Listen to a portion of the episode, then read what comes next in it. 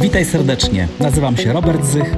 Pomagam menedżerom podejmować efektywne decyzje i więcej sprzedawać. Jestem trenerem biznesu, autorem książek Szef i angażuj zespół, lider sprzedaży, szef w roli coacha. Zapraszam Cię do mojego podcastu Angażujący Lider. Witajcie serdecznie. Dzisiaj 10 sierpnia, poniedziałek, podcast Angażujący Lider. Dzisiaj, ponieważ rozpoczynamy też e, na platformie Robert Zych e, serię takich 10 debat, które będą się odbywały zawsze co trzy tygodnie w poniedziałek. E, dzisiaj pierwsza, 10 sierpnia, następna 31 sierpnia. Będzie można oczywiście zobaczyć tą debatę, posłuchać na moim kanale YouTube, do którego serdecznie zapraszam. No i będziemy, słuchajcie, będziemy tutaj opierać e, cały ten koncept e, na słynnej wyprawie na Antarktydę. No, bardzo często dzisiaj naukowcy, mm, między innymi Oxford czy właśnie Yale, porównują wyprawy na Antarktydę do dzisiejszego czasu, czasu pandemii, czasu koronawirusa, e, tego trudnego momentu, w którym jesteśmy. E, kilka e, tutaj słów o Antarktydzie i wprowadzę też do właśnie pewnej, pewnej historii, pewnej historii, która się naprawdę wydarzyła, gdzie mamy do czynienia z prawdziwym liderem, prawdziwym zespołem. Zachęcam, żeby tą historię poznać, żeby uczyć się inspirować właśnie od liderów w tamtych czasach, no bo żyli w trudnych warunkach, radzili sobie w tych warunkach trochę nam liderom tej wiedzy, umiejętności właśnie potrzeba.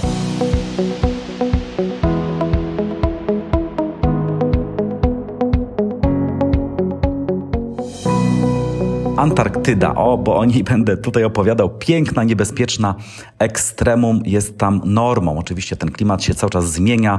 Noc trwa 6 miesięcy, minus 30 stopni to piękny letni dzień. Pełne sprzeczności miejsce, jakby wszystko postawione było na głowie i w pewnym sensie tak jest, bo to kontynent na antypodach świata. Najzimniejsze, najbardziej wietrzne, najbardziej suche, ale najczystsze, najbardziej opustoszałe miejsce na Ziemi. Nie ma takiej możliwości, żeby nasza wyobraźnia przygotowała się na to spotkanie z taką wielkością i pięknem tego miejsca. Nieprawdopodobnie wspaniałe miejsce. Wielka, cicha, zmrożona, jak pisze Alfred Lansing w swojej książce, pusta i oczywiście zniewalająca dla podróżników, którzy tam kiedykolwiek byli.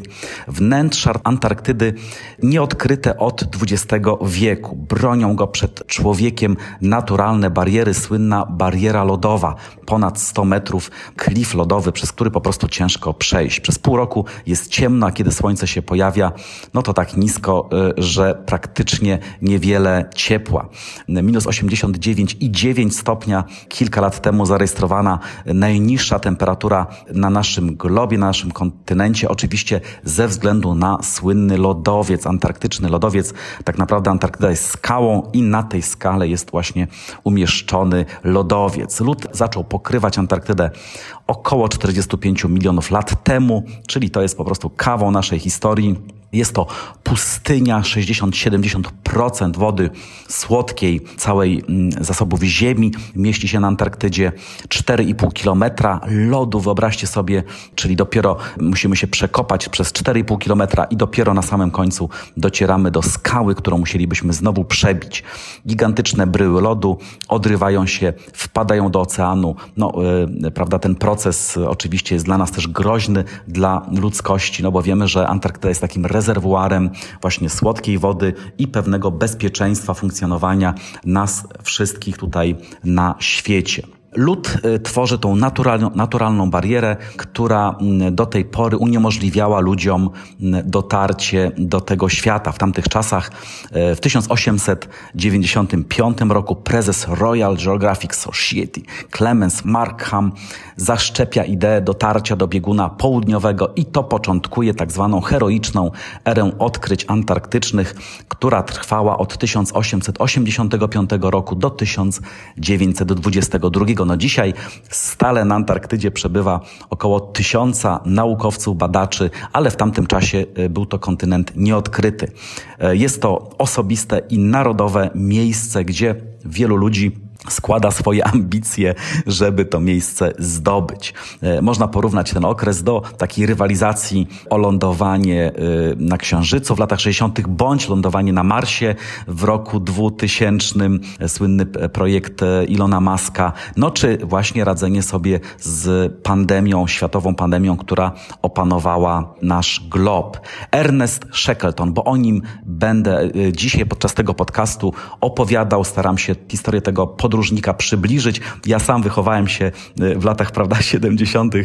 na wyprawach e, Roalda Amundsena, słynny wyścig Amundsen-Scott. Dopiero później Shackleton e, tutaj nam wchodzi, prawda, jako, jako ważny lider, lider zespołu, lider zespołu w zmianie. Irlandzki podróżnik, odkrywca oraz badacz Antarktydy uczestniczy w pierwszej wyprawie właśnie Discovery 1901 rok, na której czele stoi Robert Falcon Scott, no to ten mój bohater, chociaż panowie się nie lubili. Ekspedycja nie udaje się. Dochodzą do bieguna, chociaż no 82 stopień, prawda, czyli bardzo są blisko. Wycieńczeni z zimna, głodu, szkorbut, no a witaminoza, które wypadają im, prawda, zęby, włosy. Docierają po trzech miesiącach marszu, ale y, niestety nie udaje im się zdobyć bieguna. W czasie tej wyprawy Scott i Shackleton no, dochodzi do silnego takiego zwarcia, konfliktu. Różnili się osobowością, różnili się spojrzeniem na prowadzenie zespołu. Chociaż Scott publicznie, no, zdarzało się, prawda, Shackleton był niższy rangą, zdarzało się, że no, mówił krytyczne uwagi, to jednak Shackleton nigdy otwarcie go nie atakował. W 1907 roku już sam Ernest wraca na Antarktydę, to jest jego druga wyprawa, prowadząc swoją ekspedycję Nimrod od słynnego statku Nimrod. Grupa, która miała dokonać ataku na biegun, przezimowała w, zatoce McMurdo na Antarktydzie. No i w trakcie tej, wyobraźcie sobie, w trakcie tej nocy, kiedy zgasło światło i przez cztery miesiące nie było światła, oni napisali książkę. W ogóle to jest niesamowita historia. Wiosną Shackleton w tamtym okresie wraz z trójką towarzyszy Frankiem Wildem, Ericiem Marshallem i Jamesonem Adamsem próbują dotrzeć po raz drugi do bieguna. Po prawie trzech miesiącach marszu ustanawiają spektakularny rekord dotarcia w głąb Antarktydy, ale liczą zapasy, są 180 km od celu. Gdyby oczywiście doszli do celu, zdobyliby biegun, ale praktycznie wszyscy by zginęli. Shackleton świadomie podejmuje decyzję, aby ratować życie swoich towarzyszy, co zostaje uznane za jedno z najbardziej heroicznych poświęceń w historii odkryć geograficznych. Shackleton wraca do Wielkiej Brytanii jako bohater. No, sam pochodzi z rodziny średnio wykształconej, średnio zamożnej. Jego jego żona Emily jest arystokratką, w związku z tym po tej wyprawie Nimrod e, królowa e, przyznaje mu szlachectwo. Od tej pory staje się e, Sir Shackletonem.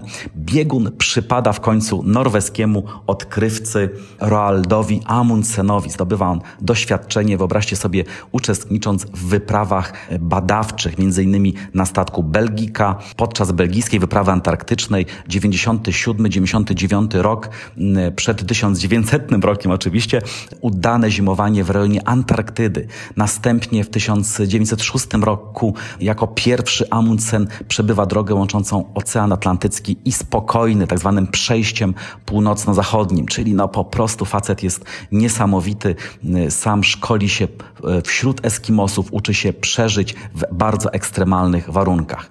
Planuje biegun e, północny, zdobyć biegun północny w 1910 roku, jednak Amerykanin Robert Peary Kiri ubiega go, no i Amundsen zmienia plan, postanowi jednak zdobyć biegun południowy. To słynna wyprawa, wyprawa wyścig pomiędzy porucznikiem Robertem Falconem Scottem, Anglikiem, a Amundsenem, właśnie Norwegiem. Norwe Norwegia wydzieliła się ze Szwecji, z Królestwa Szwecji, no i starała się tutaj y, na całym świecie pokazać, że jest ważnym krajem.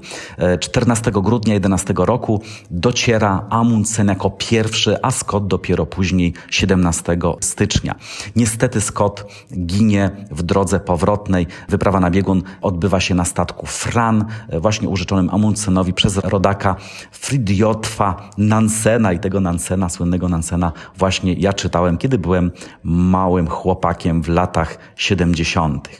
Skoro Robert Falcon Scott nie udało mu się, prawda, zdobyć e, bieguna południowego, zrobił to, zrobił to Norweg, e, e, Shackleton wpada na pomysł, pojawia się kolejny koncept, żeby strawersować Antarktydę. Nikt tego do tej pory nie wykonał, czyli panowie będą starali się wylądować dwa statki, jeden od strony Morza Rosa, drugi od strony Morza Wedela.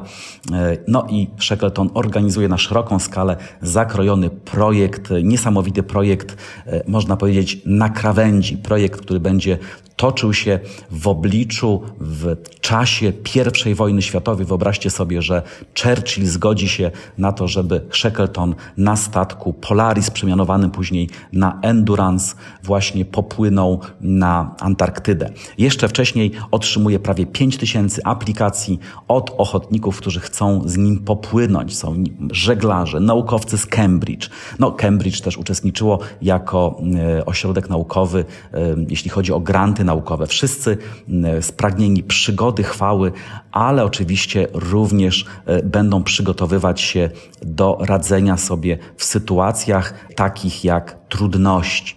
Shackleton pisze słynne ogłoszenie. Niektórzy mówią, że to jest y, prawda, legenda, że takie ogłoszenie się pojawiło. Inni oczywiście utrzymują, że jak najbardziej potrzebni ochotnicy na niebezpieczną wyprawę, niskie wynagrodzenia, chociaż warto tutaj wiedzieć, że marynarze otrzymywali później wsparcie od rządu brytyjskiego. Przejmujące zimno, absolutnie przejmujące zimno się pojawi. Minus 40 stopni to taka fajna letnia temperatura miesiące całkowitych ciemności i zdarzy im się, że przez cztery miesiące nie będzie świeciło słońce, tak jak my obecnie byliśmy zamknięci w domach. No teraz jest oczywiście lepiej. Liczymy, że od jesieni również będziemy mogli pracować, że dzieciaki pójdą do szkoły. Szczęśliwy powrót, pisze Shackleton, niepewny. No właśnie, czyli to zarządzanie zespołem w takim e, okresie niepewności jest dla niego dużym e, wyzwaniem. Dla zwycięzców dla tych, którzy przetrwają, honor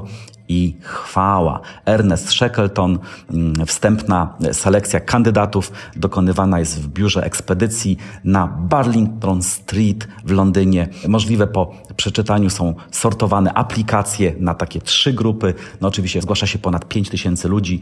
Shackleton dzieli ich na takich beznadziejnych, szalonych i możliwi, możliwych, czyli takich potencjalnie kandydatów, których będzie, e, będzie zatrudniał. Osobiście spotyka się z każdym z kandydatów zakwalifikowanym do grupy możliwi. Zadanie nie jest łatwe, finalnie e, wybiera około 30 osób, którym e, oferuje udział w wyprawie.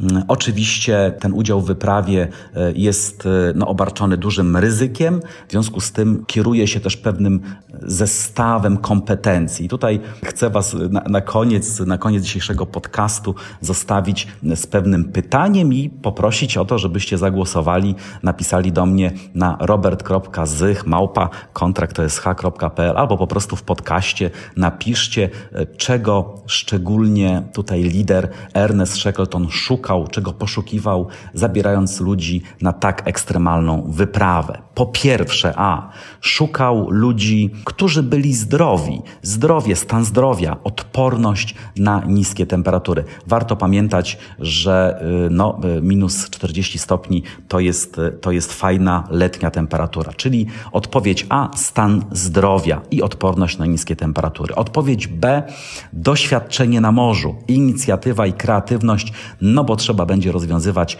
wiele problemów, wiele wyzwań, które są istotne, no również dzisiaj, prawda? Znów szukamy stale nowych, innowacyjnych rozwiązań, czyli odpowiedź B doświadczenie na morzu, a może odpowiedź C. Siła, wytrzymałość i doświadczenie polarne zabierze oczywiście kilku wiceliderów, którzy będą odpowiedzialni za pomaganie mu w całej tej wyprawie. Czy siła i wytrzymałość, odpowiedź C jest kluczowym parametrem? A może odpowiedź, słuchajcie, ostatnia D, optymizm, poczucie humoru i zaangażowanie. No właśnie, optymizm, ponieważ kiedy zapada noc polarna, e, no to e, wszystkie pesymistyczne charaktery bardzo to przeżywają, bardzo się z tym męczą, a mogą również zarażać innych takim pesymizmem. Poczucie humoru, ponieważ ważne jest w czasie pandemii, ważne jest w czasie COVID-u, żeby mieć dystans do siebie, oczywiście stąpać twardo po ziemi, dbać o swoje zdrowie, ale e, potrafić się z siebie uśmiechnąć i zaangażowanie Shackletonowi szczególnie zależy na tym, żeby zaangażować zespół, żeby kiedy on nie patrzy, kiedy zajmuje się czymś innym, żeby ludzie mm, byli zaangażowani, czyli żeby robili to, co jest ważne dla zespołu, dla projektu. Czyli podsumowując, odpowiedź A stan zdrowia, odpowiedź B doświadczenie na morzu, odpowiedź C siła i wytrzymałość, i odpowiedź D optymizm, poczucie humoru i zaangażowanie. Na co ty zagłosujesz? Serdecznie cię zapraszam. Napisz do mnie robert.zych małpa kontraktosh.pl. Oczywiście na wszystkie Wasze głosy odpowiem. Słuchajcie, y, bardzo dziękuję za ten dzisiejszy dzień. Nadal jesteśmy w takim trendzie y, angażującego lidera. Te, te czasy, które przed nami są, są bardzo ważne, bardzo istotne. Zapraszam też na cykl prawda, webinarów, y, debat. Dzisiaj będziemy właśnie mówić o optymizmie i kompetencjach, ale już 31 sierpnia podejmiemy tak ważny aspekt zastępu powalności, prawda? Czyli jak warto, jak ważne jest, żeby mieć prawą rękę y, drugiego swojego zastępcę, trzeciego zastępcę, czyli osoby, y, które, którym możecie powierzyć y, swoją pracę. Razem tutaj z ekspertami z kontraktu SH będę podejmował te tematy właśnie w ramach takich debat na Facebooku, na YouTubie będzie nas można zobaczyć, obserwować, no bo celem też jest tutaj umówienie takich demonstracji w firmach, w biznesie. Jeśli będziecie chcieli, to jak najbardziej to jest, e, słuchajcie, możliwe. Czyli dzisiaj opowiadałem o, mm, prawda, Erneście Shackletonie, lider, który mm, przeprowadził niesamowity projekt, ponad dwuletni projekt od 1912 roku do e, prawie 1915 roku. Ważny, istotny z perspektywy zarządzania zespołem, na krawędzi zarządzania zespołem w zmianie. Było mi niezmiernie miło e, się z Wami dzisiaj usłyszeć. Przypominam quiz, odpowiedź a. Stan zdrowia, odpowiedź B. Doświadczenie na morzu, odpowiedź C. Siła i wytrzymałość i odpowiedź D. Optymizm i poczucie humoru. Która z tych kompetencji była dla Shackletona szczególnie ważna w okresie zmiany, w okresie wyzwań, w okresie trudności. Wielkie, wielkie dzięki, trzymajcie się, pozdrowienia, dobrego dnia, dobrego sierpnia, do usłyszenia. Cześć, Robert Zych, pozdrawiam.